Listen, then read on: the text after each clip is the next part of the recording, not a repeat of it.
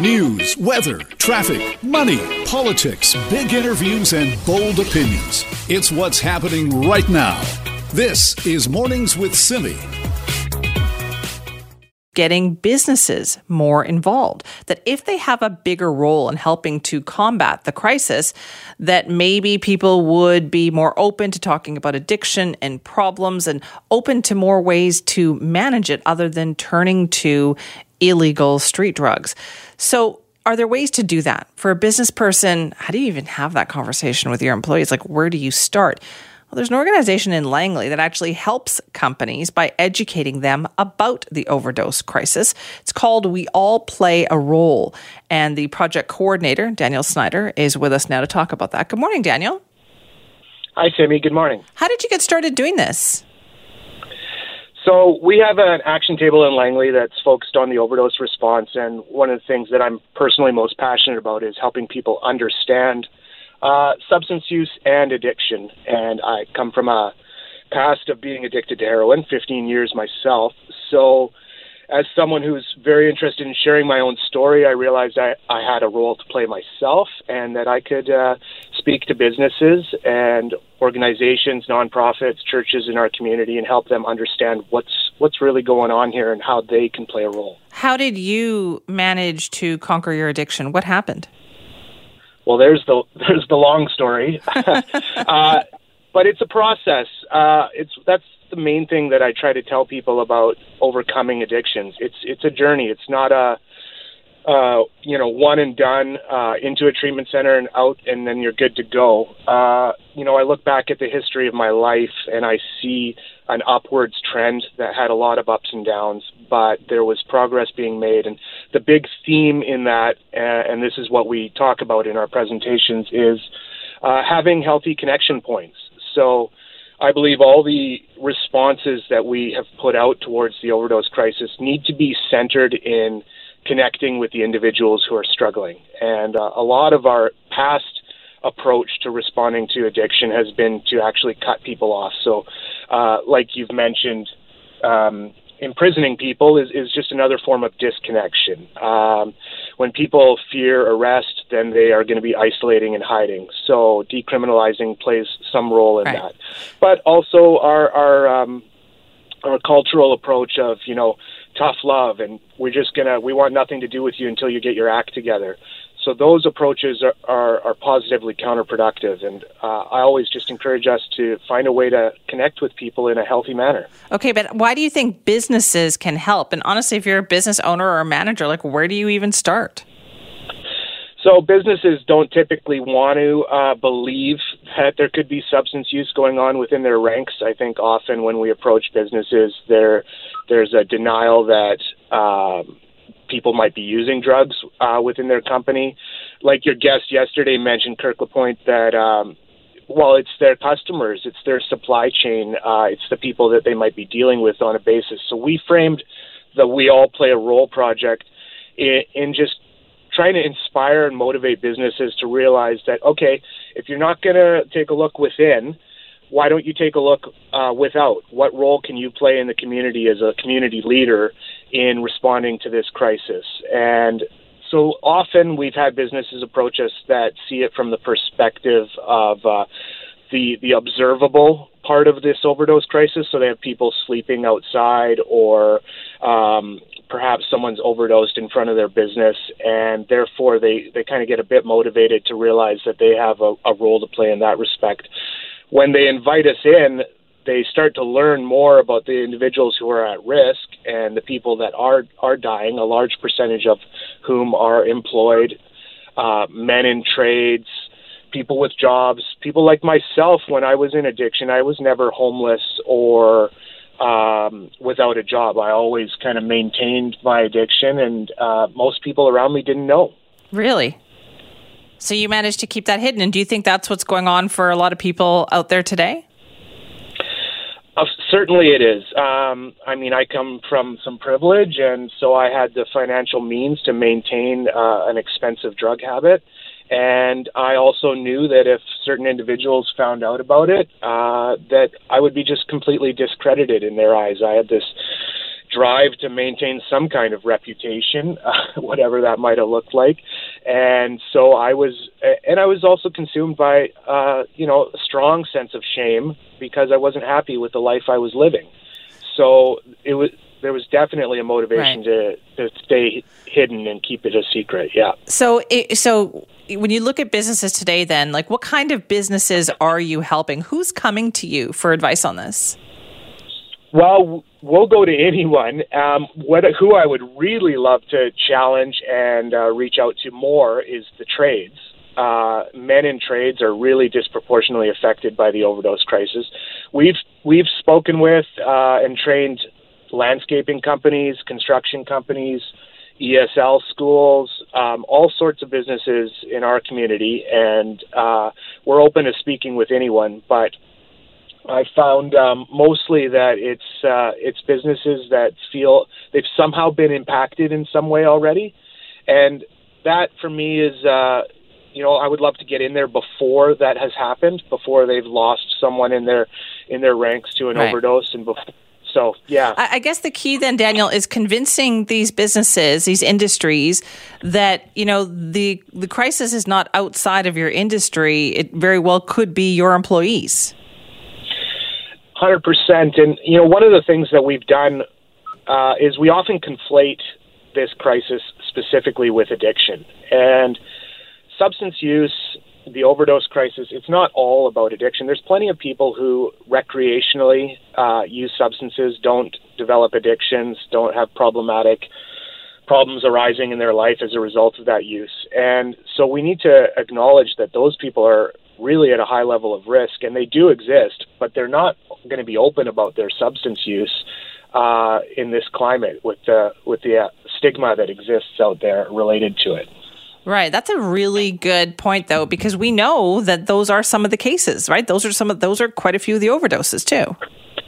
Most of the people I've personally known that have died were not dealing with a substance use disorder. They were occasional partiers once or twice a year they'd pick up something at a party, and uh, that's just the risk level attached to that right now is like it's never been before. So, what would you say then to someone in one of those trades industries or even a business owner, Daniel, about why they should pay attention to this? Well, people have potential, and no matter where they're at in their lives, there is hope for them. Uh, if you'd known me those years ago, um, you might have felt like, well, this guy's not going to go anywhere. Uh, and I've seen so many people completely change their lives to the point of being unrecognizable. And they're productive, contributing, uh, healthy members of our society today. They they do a lot of good, and we businesses don't want to lose productivity. I think that's been one of the main challenges with with connecting with businesses is that when they when they sit with us, they're taking a time out for an hour, an hour and a half, where their employees are getting paid and they're not being productive in their jobs, and they see that perhaps as a as a negative, as a loss. And we would like them to see that this is tremendous value for them in terms of playing a role in the community, uh, in saving lives. And I have countless stories of individuals who, just on a practical side of this, have uh, learned how to use naloxone, have have got a naloxone kit and have saved a life as a result. And that person now has another opportunity. And a lot of people disparage that. You know, when you go online and you read comments about uh, people being revived, uh, there's a lot of negativity around it. But I'm I'm personally a, an overdose survivor, and I believe that everyone deserves another opportunity to live. Listen, Daniel, thank you so much for joining us this morning and telling your story. Yeah, my pleasure. Appreciate that. Daniel Snyder is the project coordinator for an organization called We All Play a Role. So they do presentations, they try to engage employers and employees to have conversations about the opioid crisis. So, not just about addiction, as he put it, which I think is a, a fantastic point to make. It's not necessarily about a substance use addiction. It's also very much about people who recreationally use, who don't fully understand the danger that they are in. And we know with this public health crisis, that there is danger in the use of any street drugs these days. Now, if you want to weigh in, simi at cknw.com. This is Mornings with Simi. Very interesting couple of weeks at the Cullen Commission. That, of course, is our inquiry into money laundering in this province. So last week we heard the testimony of former Premier Christy Clark. Uh, we heard the opposition leader Shirley Bond also in there because she had a brief time, I think, back in 2011, where she was in charge of gaming in the province. Uh, today we're hearing from David Eby. He was testifying yesterday at the Cullen Commission. Let's find out what he had to say. Here's John Hua. In 2015, the amount of suspicious cash being reported in BC casinos was on a meteoric rise. But when then opposition critic for gaming David Eby was offered a tour of the River Rock, he said the BC Lottery Corporation's message was money laundering was not a concern. The discussion was that there, um, it was functionally impossible to launder money through BC casinos because of all the safeguards in place. Fast forward to 2017 when a change in provincial government made Eby the minister in charge. Now, BC's Attorney General, Eby told the Commission in his initial briefings BCLC's story hadn't changed. Okay, were you left with the impression that there was any level of concern about uh, the issue of suspicious cash entering casinos or the potential that British Columbia casinos might be used to launder proceeds of crime? No, just the opposite. But the briefing with the gaming regulator took on a completely different tone. And here I was being told that not only was it possible, uh, but it was happening and it was ongoing. That's when Eby was first shown videos of bags of cash being dumped at the casino cash cages. And it was explained dirty money could still be laundered even when high rollers lost, because the debt would be repaid one way or another. The core of it being that GPEB wanted more severe restrictions and that the BC Lottery Corporation did not. The difference in perspectives between BCLC and GPEB led Eby to hire Peter German to review the issue and try to bridge the gap. I had um, difficulty understanding uh, which of the organizations I could turn to and rely on in terms of the best recommendations going forward. Despite a concern that dirty money might still be making its way into BC casinos, Eby told the commission allowing German the time to deal with the issue was a justified delay in action. I was concerned about that, but I was uh, equally concerned uh, that the actions that I took uh, might have unintended consequences. Eby also faced questions on whether Peter German may have been too close to the issue as a senior RCMP official when key policing decisions around casinos were made. So, did you consider whether, uh, given the positions he had held in the RCMP at relevant times, he might be perceived by some to have a conflict of interest? Uh, yes. Eby adding he was also aware German may have had previous training contracts with both BCLC and GPEB. The need to possibly scrutinize a former employer not seen as an issue. I selected Dr. German because he had that knowledge, because he had those connections. In cross examination, Eby was pressed on his criticism of the BCLC and public statements that the previous government turned a blind eye. Hindsight's always 2020. Or usually Well, I didn't. Uh, Mr. Smart, with respect, I, I, didn't need hindsight with respect to the proceeds of crime allegedly coming into BC casinos. But looking back, Eby added if any efforts were made to stop BC casinos from becoming hotbeds for money laundering, publicly denying there was a problem certainly didn't help. John Hua, Global News. This is Mornings with Simi talk about real estate. I've noticed a lot more listings available right now. I don't think things are going are being snapped up as in a crazy fashion the way they were a couple of months ago. But I mean, you tell me what you see in your neighborhood. Simi at cknw.com. Meanwhile, though, with the prices that have gone up and up and up, it's very clear that it is pricing people out of the market. Economists at the Bank of Montreal recently issued a report citing the need to break that market psychology and the belief that prices will only rise further to try to dampen speculation and the fear of missing out that those expectations are creating. In other words, it's kind of fueling itself, right? People start to feel like they're going to miss out. Oh, I better buy now because it's only going to get more expensive. And then you have that frenzy of things going higher and higher. But there are some worrying signs in the housing market, according to the Bank of Canada governor. We are going to talk more about what's going on out there. Adil Dinani joins us now with Royal LePage West Real Estate Services. Adil, thanks for being back with us. My pleasure, Simi. Thanks for having me. What do you see going on in the market right now? Is it as crazy as it was a couple of months ago? So I think there's some relief um, on the horizon. Um, I think that's the good news. I think what's happening is markets you know, oftentimes can sort themselves out. You know, we've seen um, we've seen a tremendous amount of price growth in the market over the last 12 months. We have surpassed all uh, price points in different segments that were, you know, pre-pandemic prices. We've surpassed all those price points. So we certainly at, are at um, prices that most people in our industry didn't anticipate to be at. Um, the single-family market has has um, you know probably uh, increased 15% plus in the last 12 months. But what's happening now is as, as sellers are starting to acknowledge that prices have gone higher, some have decided to put the homes on the market. And we're starting to see some more inventory come onto the market. And so that's, so that's creating that. that means that yeah, there's a little bit more competition. A, exactly, it's having a cooling effect, and it's putting like a, a kind of a, a dampen, uh, damp. It's creating a dampening effect on price growth, which is exactly what we need to see. That's the start right. of the market kind of stabilizing. Okay, but then how do you manage the expectations of those sellers who think they're going to get the same price as their neighbors did, you know, six months ago? It's a really good question. and, you know, we're in that transition period right now where um, oftentimes, and again, this is specific to each neighborhood. Some neighborhoods have more supply than others. You know, um, some areas are still seeing extremely strong demand because you know there is no supply. So um, this isn't kind of a broad stroke kind of exercise. It's really specific to, to sub area, but um, but but but agents, you know, um, us being frontline practitioners, we have to really educate sellers. Um, we're seeing this in the Fraser Valley, which saw the strongest price growth.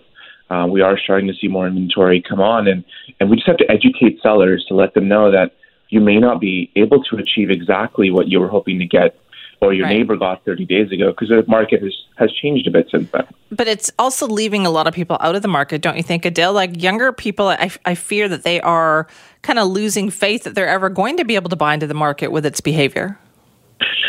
Um, yeah, it is challenging. I mean, what we what we have seen is we've seen um, we've seen the on the federal level um, we've seen tighter um, or stricter stress test requirements being imposed as of June 1st. So they are, you know, listening to what, you know, at the federal level, they are listening to what's happening um, here locally. And, and, you know, Simi, the, the, the price growth is really happening. It's across the board. Um, and I think the main kind of uh, segments or areas that have that have that have shot up in price are like the energy centers in Canada. You know, British uh, Vancouver. Um, you have uh, Toronto, Montreal you're seeing incredible price growth. And of course, the periphery markets benefit from what's happening in the energy centers. So, for example, in Vancouver, when you see such tremendous price growth, you have, um, you know, the Okanagan Valley benefiting. You have um, Vancouver right. Island, Victoria benefiting. So I guess they have to look. You just hope that people don't lose faith in their like if they really want a home. That you're saying somewhere, someplace, there's a home for them. There, there is. Um, I think you have to be creative on your home search. If you're a first-time home buyer, I wouldn't necessarily lose the faith. I think, of course, as a as a home buyer, you have to have flexibility. Um, there are some wonderful things happening further east. You know, yeah. that migration east we've talked about um, in previous calls um, and interviews. Is that you know there are great things happening. Like if, you, if your initial intention was to be in the city or to be in Burnaby, right. for example, and you're realizing that you're not going to be able to achieve what you want, maybe going out to the Tri Cities or maybe even areas like, you know, Maple Ridge and Mission, which have been, you know, true hotspots. Yeah. Um, as people, you know, look for more space and look for areas that are connected. I mean, Mission, Maple yeah. Ridge still connected via um, the West Coast Express. So you have some wonderful options, but you do have to have some flexibility as a home buyer. As always, Adil, thank you. Thank you, Simi. This is Mornings with Simi. The Vancouver School Board voted 8 to 1 last night to end its school liaison police officer program and remove those uniformed police officers from the city's schools. Now, this decision came following months of debate on this issue. The school board had conducted a review of police in schools last year. They had ordered an independent third party to even speak to students about it, including those who identify as Black, Indigenous, and people of color, because they wanted to collect opinions on uniformed police officers in schools.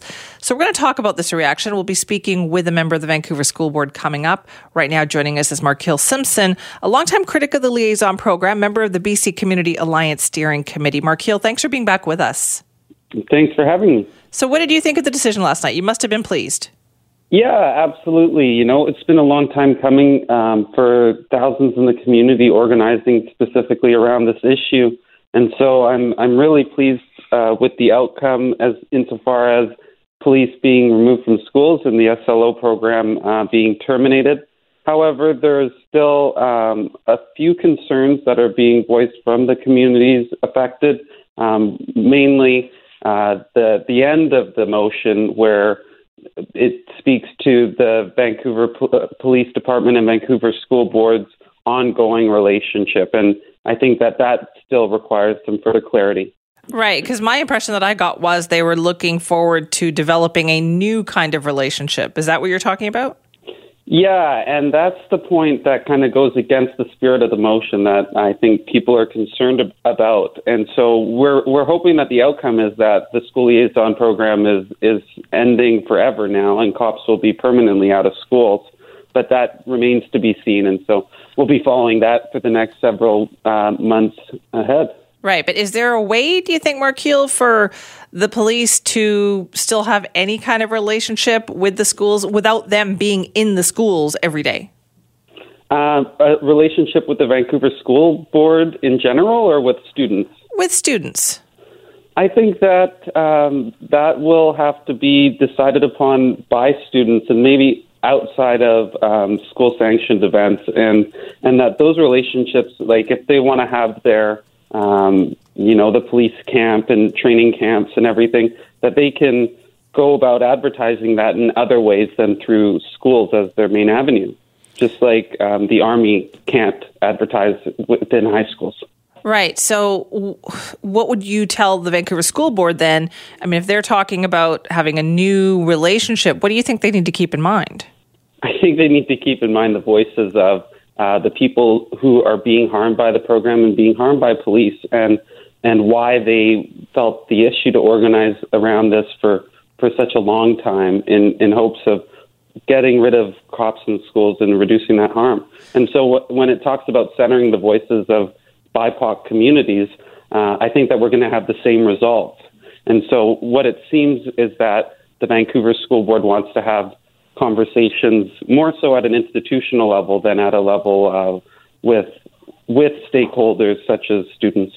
Right. Have we heard enough? Do you think, Markiel, from actual the police on this, from the Vancouver Police Department? Um, I think so. I'm, I'm not sure that the police department's voice really needs to be centered in this. You know, when students are being harmed in a place of learning, and uh, that that can be stopped, then that should be our number one objective. Uh, police are yet to account for the harm and, and to speak to the harms that they continue to do uh, to young people throughout the city, but uh, the, the harms that have been done in schools. So, Markiel, give us an idea for people who have not heard these stories. What did you hear from some of the students about the impact that these programs have had on them? Um, well, I've heard, and I encourage everybody to go back to the Vancouver School Board meetings where people speak about this. And I, I can't really speak too much to other people's experiences, but there's been acute incidences of physical harm to students from um, from police. There's been incidences of police um, sexually abusing or or being suspected of sexually abusing students, from what I understand, uh, and several other problematic things that are putting students at harm. And, and beyond that is the perception of police for some communities and the the discomfort that they feel walking by them and being forced to engage with them on a daily basis. Is that what's going on? Like, I remember when this program started, and it was supposed to be a place where students could go to talk if they needed help or needed something. What what happened?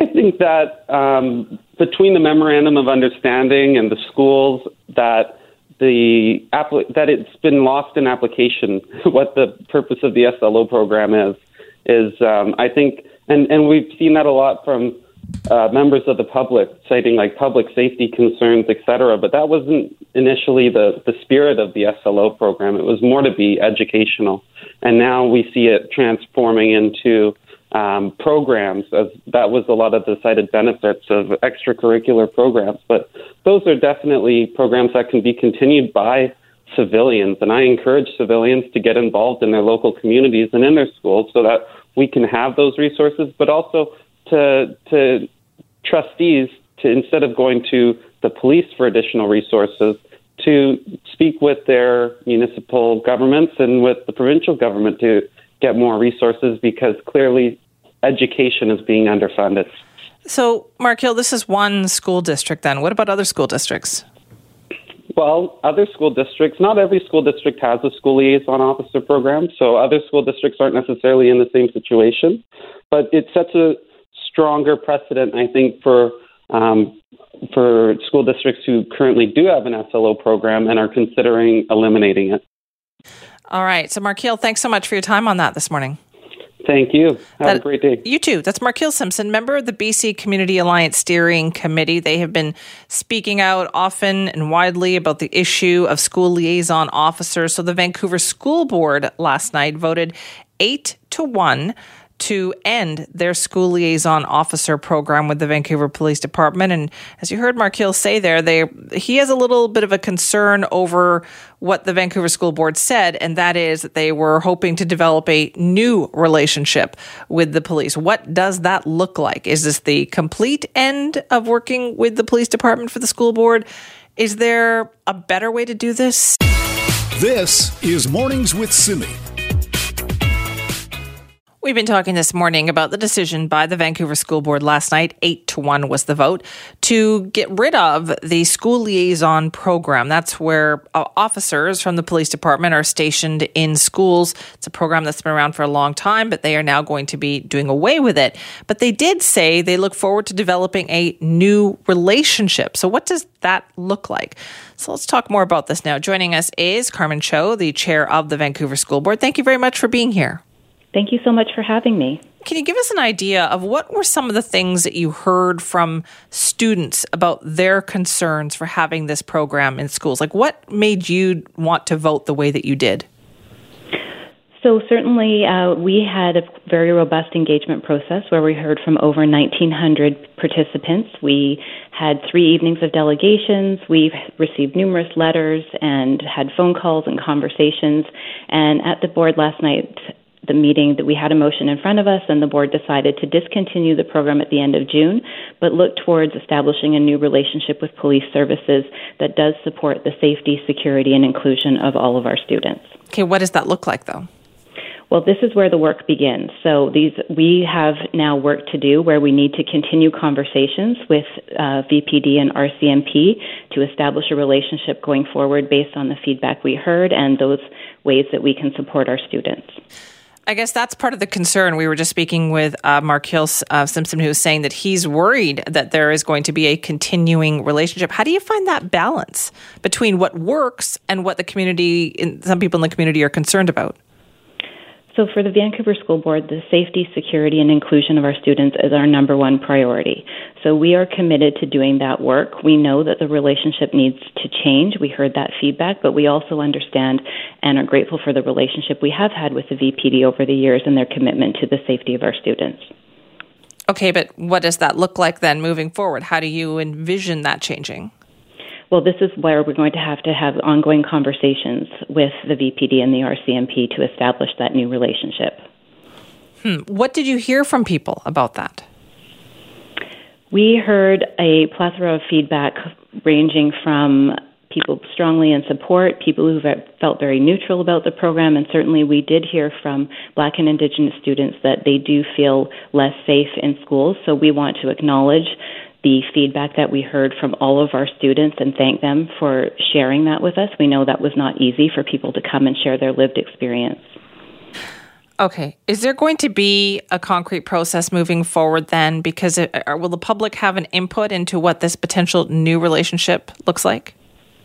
So, as we have conversations, we will be involving our stakeholders, our community partners, and we are committed to sharing information as we move along. The motion was just passed last evening, so I don't have concrete um, information for you on what the exact next steps are. I think we need to initiate a conversation first to determine what the process will look like going forward. Right, but you must have feelings about this. Like, what are your thoughts about what you heard? As I said, we heard so much from people, and we are just so grateful for all of the feedback. It's not easy to come and share your feedback in a very public forum. So I think the board took a tremendous amount of time and care and were very thoughtful and deliberate in making this decision. Was there something that you personally heard, though, that convinced you that change needed to come? Like there must have been a story that stayed with you, a student story or something that made you decide to do this?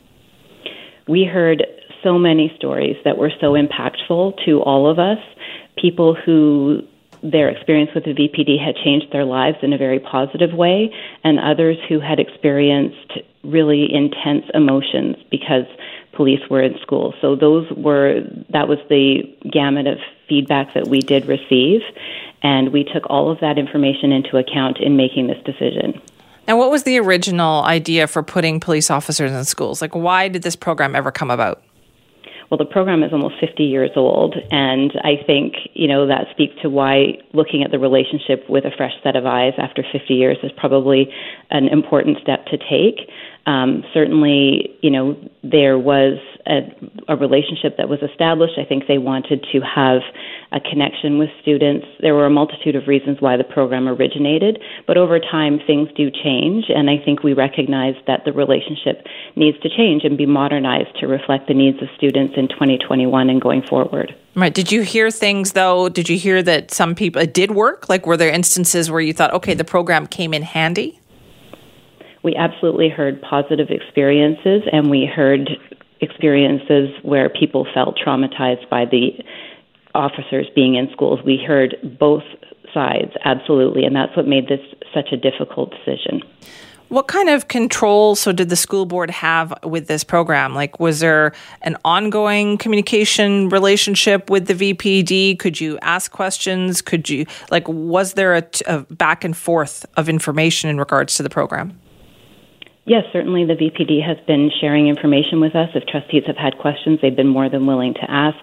Uh, the superintendent didn't come and speak as a delegation twice to the board, so we certainly have been sharing information along the way. So, what is your goal then moving forward? Like, what do you want to see happen? Our goal is to support a new relationship with police services. We want to ensure the safety, security, and inclusion of all of our students, and we look forward to this partnership with the VPD going forward. Thank you for your time this morning. Thank you so much for having me. Carmen Cho, the chair of the Vancouver School Board, talking about the vote last night, 8 to 1, to uh, get rid of the school liaison program. Yeah, I was kind of hitting my head against the wall on that one too, because it just seems like reading off of a piece of paper and not actually telling us, getting to the heart of what you heard, how you feel about this. You know, obviously, some of those stories must have been very moving to make trustees decide to do this. And I think the big question now is what does it look like moving forward? Why can't someone just say, here's how we hope this would work in the future? This is Mornings with Simi. You know, last week was a really fascinating week because we saw that age threshold for the optional AstraZeneca vaccine uh, be lowered down to 40. So you saw this rush of people, you know, the Gen Xers and the slightly younger than Gen Xers rush out to go out and get it. And they were very kind of vocal on social media about that. So did that have an impact on how people are viewing that particular vaccine? Well, Angus Reid has been polling on this, and Shachi Kurl, the president, joins us now to talk about that. Good morning, Shachi. Morning, Simi. So, do you think that had an impact? Because it was so big on social media last week, right? So many people saying, I got the AstraZeneca vaccine. Yeah, I mean, uh, it's not what I think it's what the data show us. And indeed, what we have seen is a pretty significant increase in the amount of comfort that people feel with AstraZeneca right now uh, relative to where it was a couple of weeks ago. So This time, three, four weeks ago, every story about vaccines was an AstraZeneca story. It was about blood clots, or it was about which uh, public health authority had said that you know it is safe, it isn't safe to use, where it should be deployed. Uh, and in the midst of all of that, you really saw I think uh, public health officials and doctors losing the narrative or, or being in a situation where they were at risk of really losing the narrative on AstraZeneca. Uh, about two weeks ago, we were doing some polling and found that, you know, 60% of Canadians said they weren't comfortable taking AstraZeneca. And if it was the only option available to them, uh, you know, of that group, six, uh, 25%, so a quarter of them said, you know what, I won't, I won't take it. Then we saw that opening up uh, of uh, of the vaccine to younger people, to the 40 somethings. And what was remarkable is you did see so much pent up demand among younger people who have just been sitting, waiting on the sidelines, wanting to access vaccine. And I think the mentality for them is, uh, if if you baby boomers don't want this, we'll take it. Thank you very much. and that's what we saw. So now two things have happened. First of all, the number of people who say that they are not comfortable with AstraZeneca um, has shrunk, and that's from data that that we released yesterday.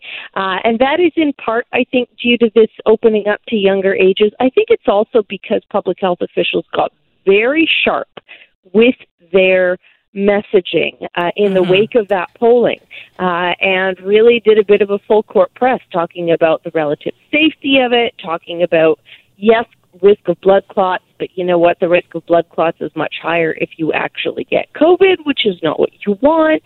So we saw those two factors uh, playing simultaneously now, more people have comfort levels with AstraZeneca, and fewer people are saying, look, if it was the only option uh, available to me, I would not get it. So, a shrinkage in the number of people who don't trust it, and a further shrinkage in the number of people who say they won't take it. That is so fascinating, right? Just, just to show you how that changes. Also, what did uh, your survey tell us about uh, people's feelings towards the Johnson and Johnson, which we know is going to start arriving in Canada this week?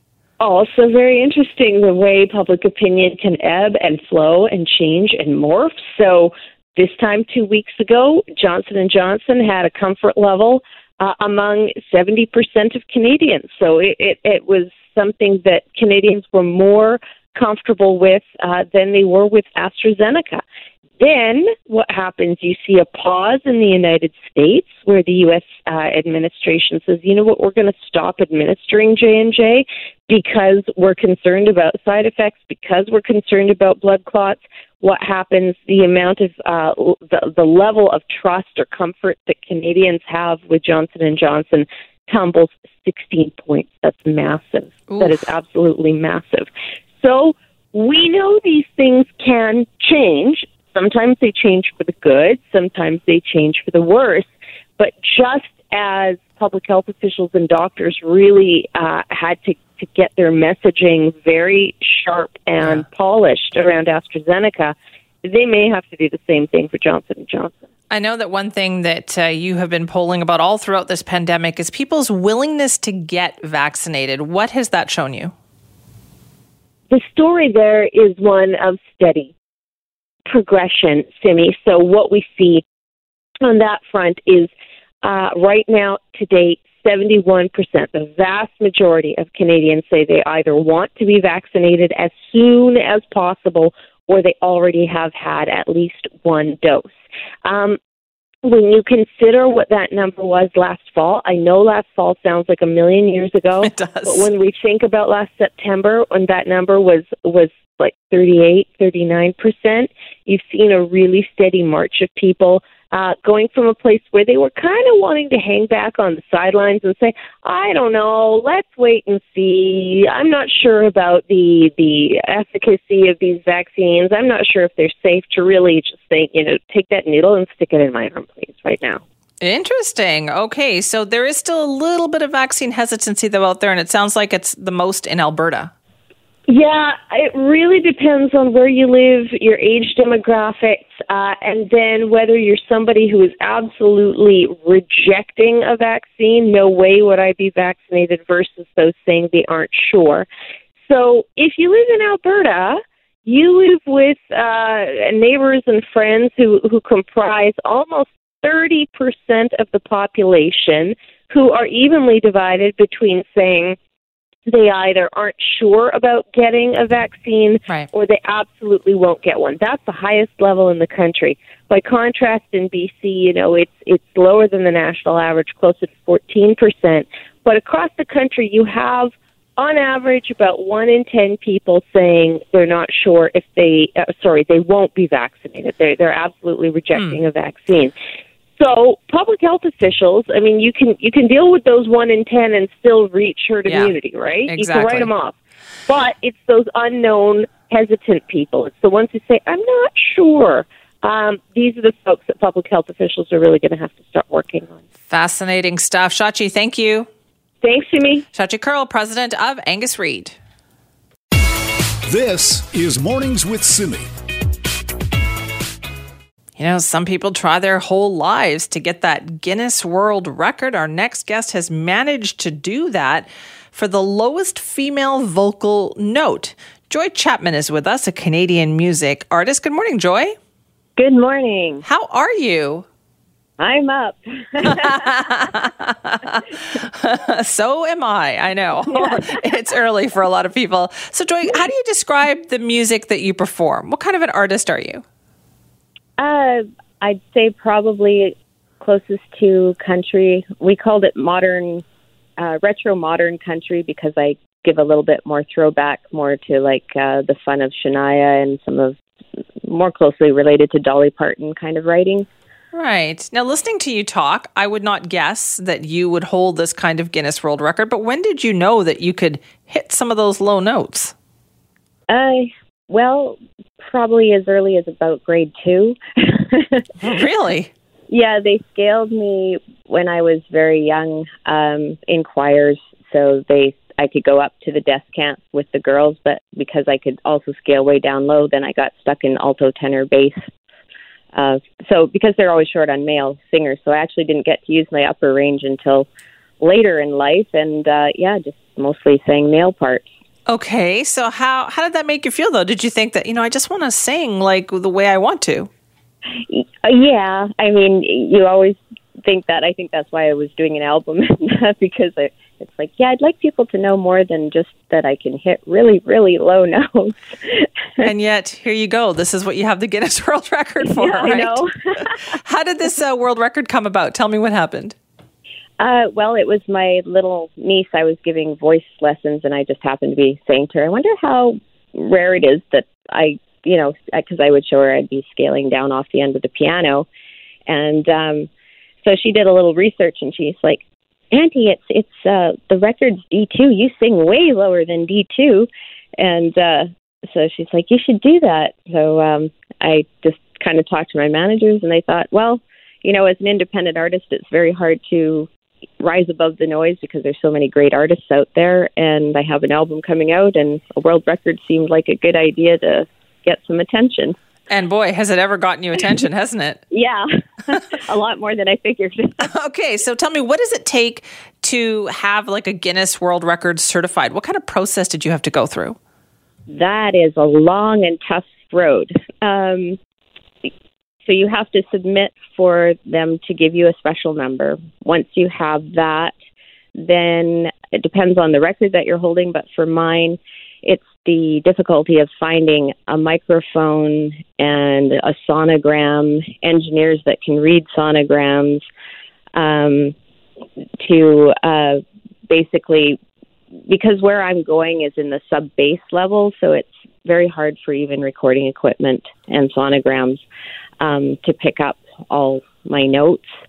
Um, so it takes a lot of lot of fooling around. So um, yeah, you have to do two engineers, two special music experts. I was very lucky to have Sanders uh, Whitting as one of them, and he teaches at SFU. Um, and well, this is a lot of uh, work. You had to yeah, jump through a, lot of hoops for this. Uh, uh, yeah, and then you have to scale down from an octave above where a minimum of an octave above where you're thinking that your lowest note will be, and you have to do it a cappella. And when you're Wow. going that low, you can't hear. Um, it becomes very difficult to hear the the sound changes. So I'll, I think we did probably 2,400 takes or so over a year, where I was like practicing going down and and feeling my way down, feeling where I'm going because the accuracy of the notes has to be there and. Um, So this took a year. This is like a year long process. Yeah, yeah. Well, and, and I we had some mishaps too because my mom died on one of the attempts, Oh, I'm sorry. and then uh, video guys screwed things up, and because I have to be filmed an hour ahead of when the attempt to make sure I don't ingest anything. You're not allowed gum, candy, nothing. Um, so all I'm allowed is water, and a camera has to follow you everywhere. So. For Pete's sakes, make sure that you go to the bathroom the hour before and don't swallow too much water because that camera's going with you. Joy, I got to tell you, I'm amazed by this process. That was a lot more work than I thought it was.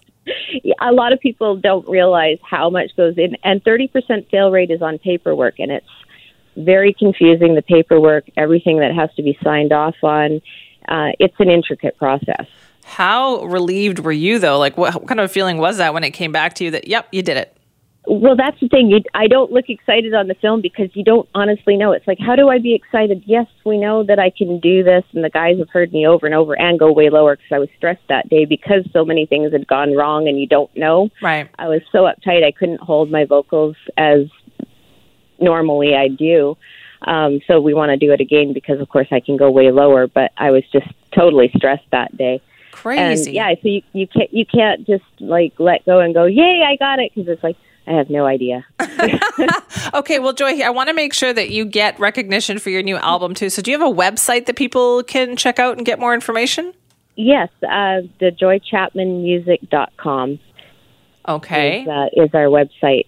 So anything Joy Chapman Music, basically, uh, you can find me on Twitter, on social. I am on Spotify. You can stream my music. You can say, play Joy Chapman Music. Okay. I think Santa Claus drank all my beer last night comes up first, though.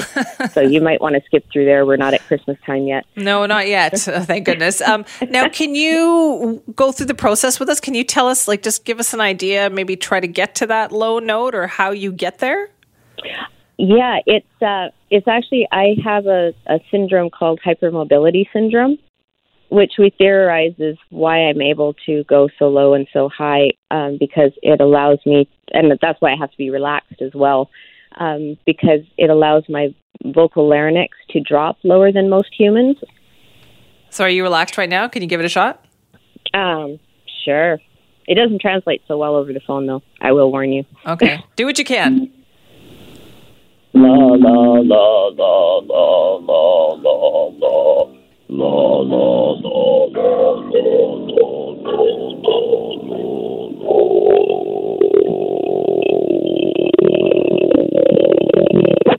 There you go. Joy, if I didn't know that was you, I would have thought somebody was pulling my leg. I know it's it's hilarious because yeah, you can see it on the videos. I do. Uh, I came up with an interesting one. I just started doing TikTok and I did uh, vocal limbo. How low can you go? And then I did a scale from C three down off the piano to G sharp zero. Um, That's crazy. That is absolutely crazy. So, do all your students, like your niece, want you to just keep doing that? Like, you must be asked to do this all the time. oh yeah, yeah. Now it's like it, I said, oh, another dog and pony show. Okay, I've done it in front of classes. I've done it all over. But yeah, my vocal teachers used to get freaked out as I was going down the piano because they're like, okay, stop now. I, y- you know, we really don't need to go lower. You're kind of freaking me out. You don't have to go Yeah. any lower. Uh, well, Joy, listen, you've been a great sport. We thank you for doing this and congratulations on the Guinness Thank World you Record. So much. I really appreciate you having me. Well, Thank best you. of luck. That's Joy Chapman. She's a Canadian music artist. Check out her music too. Just Google Joy Chapman music. But the world record she just set, as you can tell, was for being able to hit the lowest female vocal. No, that was wild. Blew my mind as she was doing that. And you can check out the videos too of her doing that. So, congratulations to Joy.